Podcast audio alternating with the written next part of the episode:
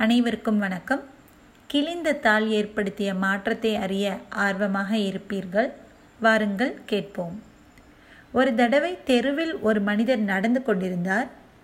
அங்கே அவருக்கு ஒரு கிழிந்த தாள் கிடைத்தது. அந்த கிழிந்த தாளை எடுத்து அவர் படித்த பொழுது அது ஜோன் ஆஃப் ஆர்க் என்ற வரலாறு புத்தகத்திலிருந்து கிழித்தெறியப்பட்ட ஒரு தாளாக காணப்பட்டது. அவர் அந்த தாளை எடுத்து படித்த பொழுது ஆர்க் நாட்டின் ஜோன் என்பவர் ரூவான் கோட்டையில் கைதாகி அடைக்கப்பட்டிருந்த ஒரு விவரம் இருந்தது. சிறிது அதை படித்தார் பின்பு முழு கதையையும் தேடி பிடித்து படிக்க வேண்டும் என்ற ஆர்வம் ஏற்பட்டது. அந்த முழு கதையும் தேடி பிடித்து படித்தபோது ஜோனின் சுதந்திர வேட்கை அவர் மனதை மிகவும் ஈர்த்தது.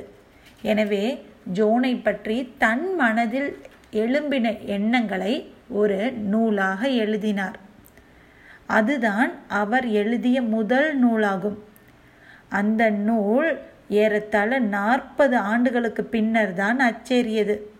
விற்பனையில் அந்த நூல் அதிக சாதனைகளை புரியவில்லை என்றாலும் அவருக்கு அது ஒரு தலை சிறந்த படைப்பாக பின்னாளில் கூறப்பட்டது.